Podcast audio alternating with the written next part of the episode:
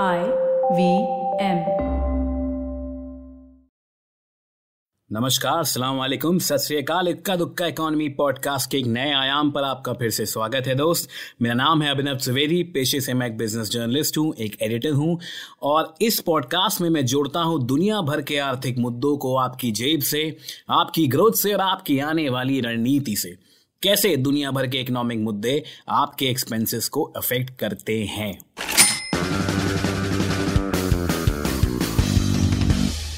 और आज के पॉडकास्ट में हमारे साथ जुड़ रहे हैं Vikram Limse who is the CEO of Helicon consulting Vikram Limse एक पॉलिसी और बिज़नेस स्ट्रेटेजिस्ट हैं, जो बड़ी बड़ी और छोटी छोटी कॉरपोरेशंस को भी एडवाइस करते हैं लॉन्ग टर्म सस्टेनेबल स्ट्रैटेजी की तरफ़। जियो एक्सपर्ट भी हैं और कहीं ना कहीं वो दुनिया की जियो को भी जोड़ते हैं आपकी कॉरपोरेशन की स्ट्रैटेजी के साथ।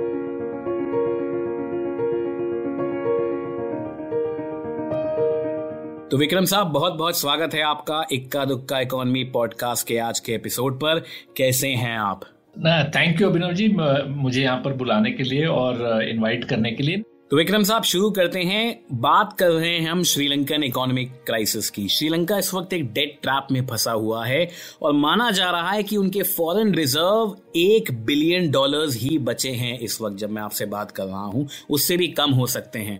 ऐसा माना जा रहा है कि चाइना से इन्होंने बहुत ज़्यादा लोन ले लिया, बहुत ज़्यादा डेट ले लिया और अब उनके हालात ऐसे हो गए हैं क्योंकि कोविड के चलते उनका जो सबसे कोर सेक्टर था ट्रैवल एंड टूरिज़्म वो खराब हो गया, वो चल नहीं पाया। इसके अलावा ये माना जा रहा है कि दुनिया के 90 देश, खासकर लैटिन अमेरिका एशिया और अफ्रीका के ज़्यादातर देश, इस वक्त डेट ट्रैप की तरफ़ बढ़ रहे हैं और इस साल के अंत तक डेट ट्रैप अपना एक पूरा प्रकोप लेकर के आएगा दुनिया में और वो कई सारे देशों को बैंक की कगार पर भेजेगा।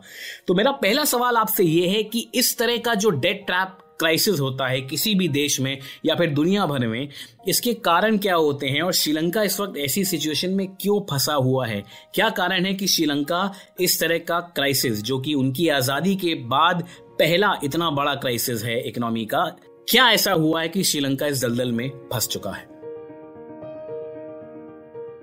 तो अभिनव जी, एक चीज़ मैं आपके श्रोताओं को बताना चाहता हूँ कि कोई भी क्राइसिस स्पेशली जो इकोनॉमिक क्राइसिस होता है और वैश्विक इकोनॉमिक क्राइसिस ले लीजिए क्या किसी देश का कोई भी क्राइसिस होता है ये एक इवेंट नहीं होता है ये एक प्रोसेस होता है okay. ये ऐसा नहीं कि एक साल में हो गया या दो साल में हो गया इसके पीछे एक लंबी कहानी होती है लंबी स्ट्रैटेजीज जो जो उन्होंने अपनाई हैं उसके कारण वो एक दौर से गुजरते हैं और फिर एक जगह पहुँचते हैं जहाँ पर वो या, या तो क्राइसिस हो जाता है या फिर एकदम सक्सेस भी हो सकता है तो हम्म। किसी भी इकोनॉमिक क्राइसिस को उसके इस परिप्रेक्ष्य में देखना चाहिए श्रीलंका का आप थोड़ा सा इकोनॉमिक क्राइसिस के बारे में तो अब सबको पता ही है काफ़ी कुछ लेकिन ये हुआ क्यों था इसके बारे में थोड़ा समझ लेना इनकी हिस्ट्री के बारे में समझ लेना बहुत ज़रूरी है। क्योंकि किसी भी क्राइसिस का एक जियो एंगल होता है एक जियो स्ट्रेटेजिक एंगल होता है एक पॉलिटिकल एंगल होता है और फिर ऑफकोर्स इकोनॉमिक एंगल वगैरह तो होता ही है जिससे फिर बाकी चीज़ों पर उसका इम्पैक्ट पड़ता है जी. तो ये जो कंट्री है हमें हम अब ये समझना चाहिए कि 1948 49 में जब इनका इनको इंडिपेंडेंस मिली थी उसके बाद 70 साल 1970 तक ये रिपब्लिक ही था इन द सेंस रिपब्लिक नहीं था। जैसे हम लोग 1947 में इंडिपेंडेंट होकर के 1950 में रिपब्लिक हो गए थे, अपने खुद के रिपब्लिक मतलब हमारा खुद का कॉन्स्टिट्यूशन हमारे खुद के लॉज हमारे लोग अपना लॉज बनाएँगे, हमारे पॉलिटिशियंस लॉज बनाएँगे और फिर हम उसको इम्प्लीमेंट करेंगे। वैसा ये नहीं था, क्योंकि 1948 में जब इनका इंडिपेंडेंस हुआ, उसके बाद 1970 या 72 तक ये लोग रिपब्लिक नहीं थे। इनका एक ब्रिटिश गवर्नर जनरल जो उनका हेड ऑफ़ स्टेट फिर भी अभी तक ब्रिटिश मोनार्क ही था।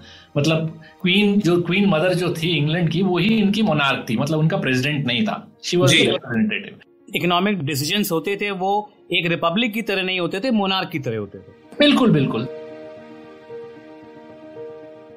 1970s में जब ये रिपब्लिक बना तो इमीडिएटली उसके 10 या 11 साल के बाद आपको पता ही है इनका एक एथनिक कॉन्फ्लिक्ट चालू हो गया।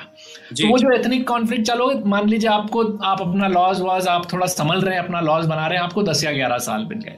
फिर आपका एथनिक कॉन्फ्लिक्ट 1983 में चालू हो गया तो मतलब 12 13 साल में वो चालू हो गया। तो आप जानते हैं कि इवन क्राइसिस एथनिक क्राइसिस चालू होने के पहले भी उसमें काफ़ी कुछ झगड़े फसाद हुए ही होंगे अगले पिछले आठ दस साल में। कम से कम 25-26 साल तक इनका ये एथनिक क्राइसिस ही चला। उसके बाद फिर इनको 10 साल अब मिले। तो वैसे यदि थोड़ा फेयरली देखा जाए तो इस कंट्री को ज़्यादा टाइम नहीं मिला है। अपना खुद का देखने के लिए निकल के एक एक स्ट्रैटेजी बना के लिए बनाने के लिए ज़्यादा टाइम नहीं मिला है। जो भी है अब उनकी डायनेस्टिक पॉलिटिक्स है जो भी है अब जो भी है वो ऐसा है वो उनकी कंट्री है। अब वहाँ पे ये हो गया है कि जो जो राजपक्षा फैमिली है वर्चुअली पूरा रूल करती है उस कंट्री को। हम्म। उनका फाइनेंस मिनिस्टर उनका एग्रीकल्चर मिनिस्टर उनका फॉरेन मिनिस्टर उनका यहाँ तक कि जितने 40-50 लोग हैं उन्हें एक ही फैमिली से हैं। इनको इनको क्रेडिट दिया जाता है महिंदा राजापक्षा को कि ये बिल्कुल खत्म करने का क्रेडिट दिया जाता है। और उसके बेसिस पे वो 2015 में फिर से वोट करने आए हो। जब वो उस टाइम आए थे उस time forget the negatives of the dynastic politics वगैरह इसको आप भूल जाए थोड़ी देर के लिए वो उसके नेगेटिव्स तो होते ही हैं। परंतु उस टाइम जब आए इन्होंने सोचा कि चलो अब इस कंट्री को अपन कोई एक बहुत बढ़िया सा हम लोग इसको एक स्ट्रैटेजी बनाते क्योंकि इतने पचास साल से कोई स्ट्रैटेजी इनको बनाने को वक्त नहीं मिला। तो उस टाइम हम्म। इन्होंने किया कि चलो इसको हम लोग फ्री मार्केट बनाते हैं और इसको हम ले आते हैं एकदम डेवलपमेंट के एक दूसरे छोर पर कि एकदम चरम सीमा पे पहुँच जाएगी सो so, इन्होंने फिर क्या किया कि चलो हम लोग यदि हम लोग फ्री मार्केट पे हम लोग इसको आगे बढ़ाते हैं तो फिर कहाँ से हमको ये पैसा आएगा? तो फिर इन्होंने जा करके फिर पैसा मांगना चालू किया। तो अब आप देखिए इसका पूरा आप परिपेक्ष देखिए। एक तो geostrategically important geopolitically important politically grandstanding करना पड़ता है एक फैमिली को जो यू नो जिससे लोग अब एक्सपेक्ट कर रहे हैं। तो इन्होंने क्या किया कि जब हमें ये सब इकोनॉमी को ओवरहिट एकदम इकोनॉमी थोड़ी ओवरहिट हो गई तो उन्होंने सारे पैसे वैसे मांगे। अब पैसे कहाँ से मांगे? तो फिर फाइनली इनको जाना पड़ा चाइना के पास। अब हम्म। वहाँ से ये हुआ कि उनका बन गया कि उनका भी बेल्ट एंड रोड इनिशिएटिव था ही था। हम्म। तो इमीडिएटली उन्होंने यू नो ओके ठीक है आपको चाहिए one billion dollar one point two billion dollar आप पोर्ट बनाइए। पोर्ट इज़ वेरी इंपॉर्टेंट हालाँकि इस, वो जो लोन उन्होंने डेवलपमेंट प्रोजेक्ट्स के लिए जो लिए थे, उसका केवल पोर्ट से वास्ता नहीं था। उन्होंने वो जो लोन्स लिए थे, अलग भी लिए थे। अब आप बोलेंगे कि मैंने लोन लिए और फिर मैंने एक बिल्डिंग अभी उनका एक बड़ा सा लोटस टावर बना दिया, ओके कोलंबो के अंदर। अब आप कहेंगे कि हमारे यहाँ फॉर एग्ज़ाम्पल हमारे यहाँ लोन देते हैं तो पहले चलो भाई खेती में लगाओ यू नो छोटी सी कहीं इंडस्ट्री लगाओ, उसमें थोड़ा, अब हर एक का अलग परस्पेक्टिव होता है। उनको लगा कि ये ना हमें नो सर्विस इकोनॉमी करनी है ऑलरेडी उनका पचास से साठ टका सर्विस इकोनॉमी है। तो डिजिटल इकोनॉमी लगाओ, इसको अर्बन सेंटर्स में इन्वेस्ट करो make beautiful grandstanding on that so वहाँ पे पैसा लग गया। फिर इन्होंने देखा, इनका पोर्ट जो था, वो इतना प्रॉफिटेबल तो था नहीं। तो जब प्रॉफिटेबल नहीं था तो फिर उसको आपने सत्तर टका वापस उनको इक्विटी चाइना को दे दी। उसके अगेंस्ट में अगेन उन्होंने 1.2 बिलियन डॉलर्स लिया। ऐसा नहीं कि वो मुफ़्त में इक्विटी दी है परंतु वो जो 1.2 डॉलर्स आया उस वक्त आपका एकदम से फॉरेक्स रिज़र्व शोर अप हो गया। अब हाँ। हुआ ये ये 2015-2016 की बात है। उस टाइम सैडली कुछ और इंसिडेंट्स हुए। उसमें मेनली आपका वो चर्च अटैक हो गया। तो एकदम से अनसेफ हो गया सब कुछ। चर्च अटैक होने के कारण आपका जो सर्विसेज़ इकोनॉमी जो टूरिज़्म पे डिपेंडेंट था, वो सडन इम्पैक्ट हुआ। उसके बाद आपने सडनली देखा कि कोविड पड़ गया तो उसके कारण और भी इंपैक्ट हो गया। तो इमीडिएटली आपका जो रेवेन्यू सोर्स था, वो एकदम कम हो गया। अच्छा ग्रैंड स्टैंडिंग केवल सर्विसेज़ इकोनॉमी बनाने में नहीं हुई। ग्रैंड स्टैंडिंग ये भी हो गई कि चलो भाई, हम लोग ऐसा एग्रीकल्चर करेंगे कि वर्ल्ड में एक ही ऐसी जगह है जहाँ पे ऑर्गेनिक फ़ार्मिंग होगा। और कहीं पे भी नहीं होगा। तो हाँ तो एकदम से फर्टिलाइजर्स बंद कर दिए। अब फर्टिलाइजर्स आपने बंद कर दिए तो एकदम टी इंडस्ट्री पे उसको यू नो उसका इम्पैक्ट हो गया।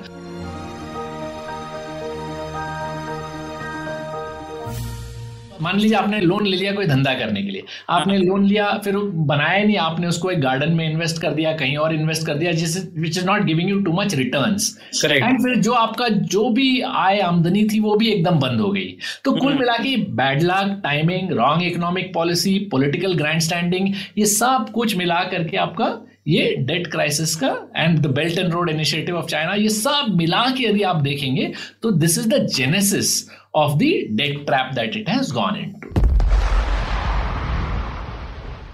तो दोस्त, आपने ये जाना जो अभी हमारा कॉन्वर्सेशन हुआ विक्रम के साथ, कि ये जो डेट क्राइसिस अभी हम देख रहे हैं it is an outcome of many factors I mean church attack मुझे भी, विक्रम जी अभी आपने याद दिलाया। मैं चर्च अटैक के बारे में भूल गया था। यूर एग्जैक्टली करेक्ट वो दुनिया भर में एक टेररिस्ट अटैक के रूप में सबको दिखाया गया था। And of course it pitch Sri Lanka is a very not a very safe place to go to this of course impacted travel and tourism जिस तरीके से आपने जियो स्ट्रेटेजिकली श्रीलंका को प्लेस बताया कि वो कहाँ पे प्लेस्ड है then politics then economics it's a combination of many factors जो कि हम आज देख पा रहे हैं। जी जी ये कोई ये कोई इवेंट नहीं है ये एक प्रोसेस है।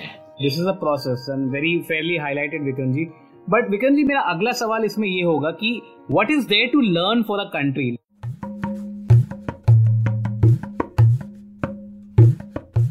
जैसे हिंदुस्तान जैसा देश है, हम ऐसे क्राइसिस से क्या सीख सकते हैं?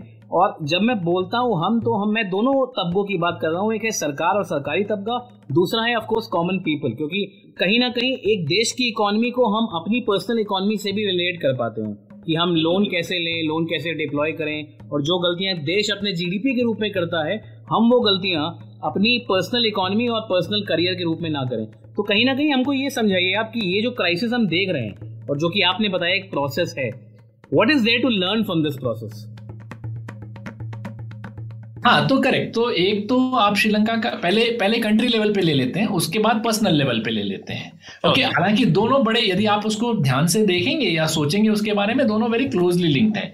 मान लीजिए आप में आपने घर पे कोई बच्चा आ जाता है जो सत्रह साल या अठारह साल का हो गया और जिद करने लगता है कि मेरे को कल से कार दिला दो मेरे को मोटरसाइकिल दिला दो। थोड़ा आदमी सोचता है कि भाई मेरा पैसा आता कहाँ से कहाँ से आएगा फिर उसका वो गाड़ी चलाएगा मोटरसाइकिल चलाएगा कल को उसका एक्सीडेंट हो सकता है कुछ भी मतलब एक एक बेसिकली सोचता है। सो बेसिकली कंट्री लेवल पे भी पूरा परिपेक्ष देखा जाता है।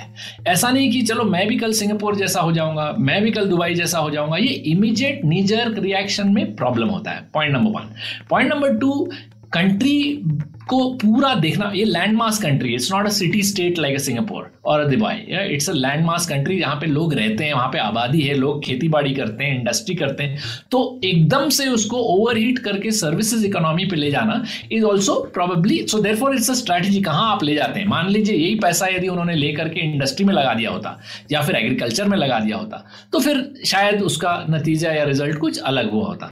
अब आप जो उसका, जो आप घर पे करते हैं, मान लीजिए आपका बिज़नेस है, मान लीजिए आप एडुकेशन बिज़नेस में है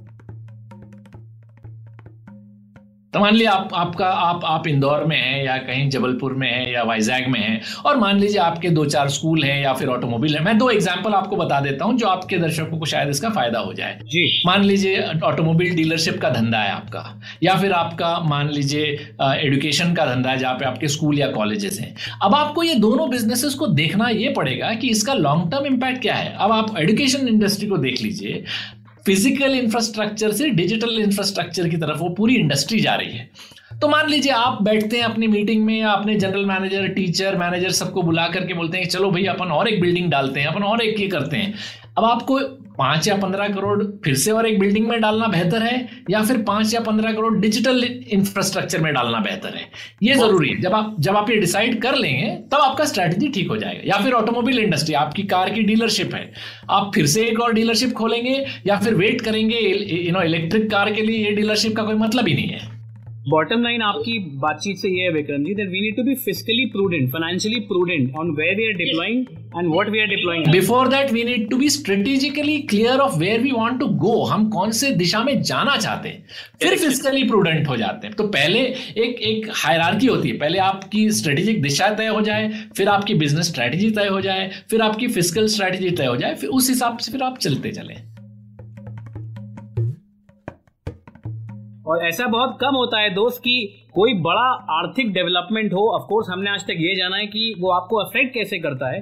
पर आज का एक पॉडकास्ट हमने आज ऐसा समझा है कि इससे हम क्या पर्सनली सीख सकते हैं? क्योंकि डेट मैनेजमेंट सिर्फ़ एक देश तक कन्फाइंड नहीं है, एक इंडिविजुअल तक भी कन्फाइंड है। तो अगली बार अगर आपके पास लोन की एप्लीकेशन हो, आप लोन अप्लाई कर रहे हो, या फिर आपके पास क्रेडिट कार्ड हो तो उसको कैसे डिप्लॉय करना है, कहीं ना कहीं आप श्रीलंकन क्राइसिस से भी सीख सकते हैं। एक हमारी छोटी सी पहले विक्रम जी बहुत बहुत धन्यवाद हमारे साथ इस पॉडकास्ट पे ज्वाइन करने के लिए। क्लोजिंग रिमार्क्स आपकी तरफ़ आपकी तरफ़ से कुछ अगर हमारे श्रोताओं के लिए हैं, एक concise closing remarks concise remark यही है कि जो भी आप करें वैश्विक परिप्रेक्ष्य में देखते जाएँ क्योंकि हर चीज़ का स्पेशली यदि आप व्यवसाय में हैं तो जो भी छोटी मोटी चीज़ें होती हैं उस पर ध्यान रखिए। आपने बहुत सही पॉडकास्ट बोला कोई भी छोटी मोटी चीज़ होती है उसमें सीखने के लिए बहुत होता है अपने लेवल पे। अब ऐसा नहीं कल आप पचास बिलियन डॉलर की इकोनॉमी आप घर में भी चार करोड़ पाँच करोड़ का बिज़नेस चला सकते हैं तो काफ़ी उसमें आप सीख सकते हैं। ये बहुत इंपॉर्टेंट है और सीखना चाहिए। मेरी शुभकामनाएँ आपको भी आपके श्रोताओं को। बहुत बहुत शुक्रिया विक्रम साहब। इकोनॉमी चलती रहे, हम भी चलते रहे और सीखते रहे, यही दुनिया का खेल है। अगर आपको ये पॉडकास्ट पसंद आया हो दोस्त तो प्लीज़ इसे लाइक करें शेयर करें सब्सक्राइब करें रेट ज़रूर करें। हमको बताएँ कि आपको किस डायरेक्शन में, जैसा कि विक्रम जी ने बताया डायरेक्शन इज़ वेरी इंपॉर्टेंट तो आगे आने वाले समय में कौन सा डायरेक्शन इकोनॉमी का आप समझना चाहते हैं और जानना चाहते हैं, अगले पॉडकास्ट में हम फिर मिलेंगे। इकोनॉमी के एक नए आयाम के साथ। तब तक के लिए नमस्कार, मेरी और विक्रम जी की तरफ़ से शब है थैंक यू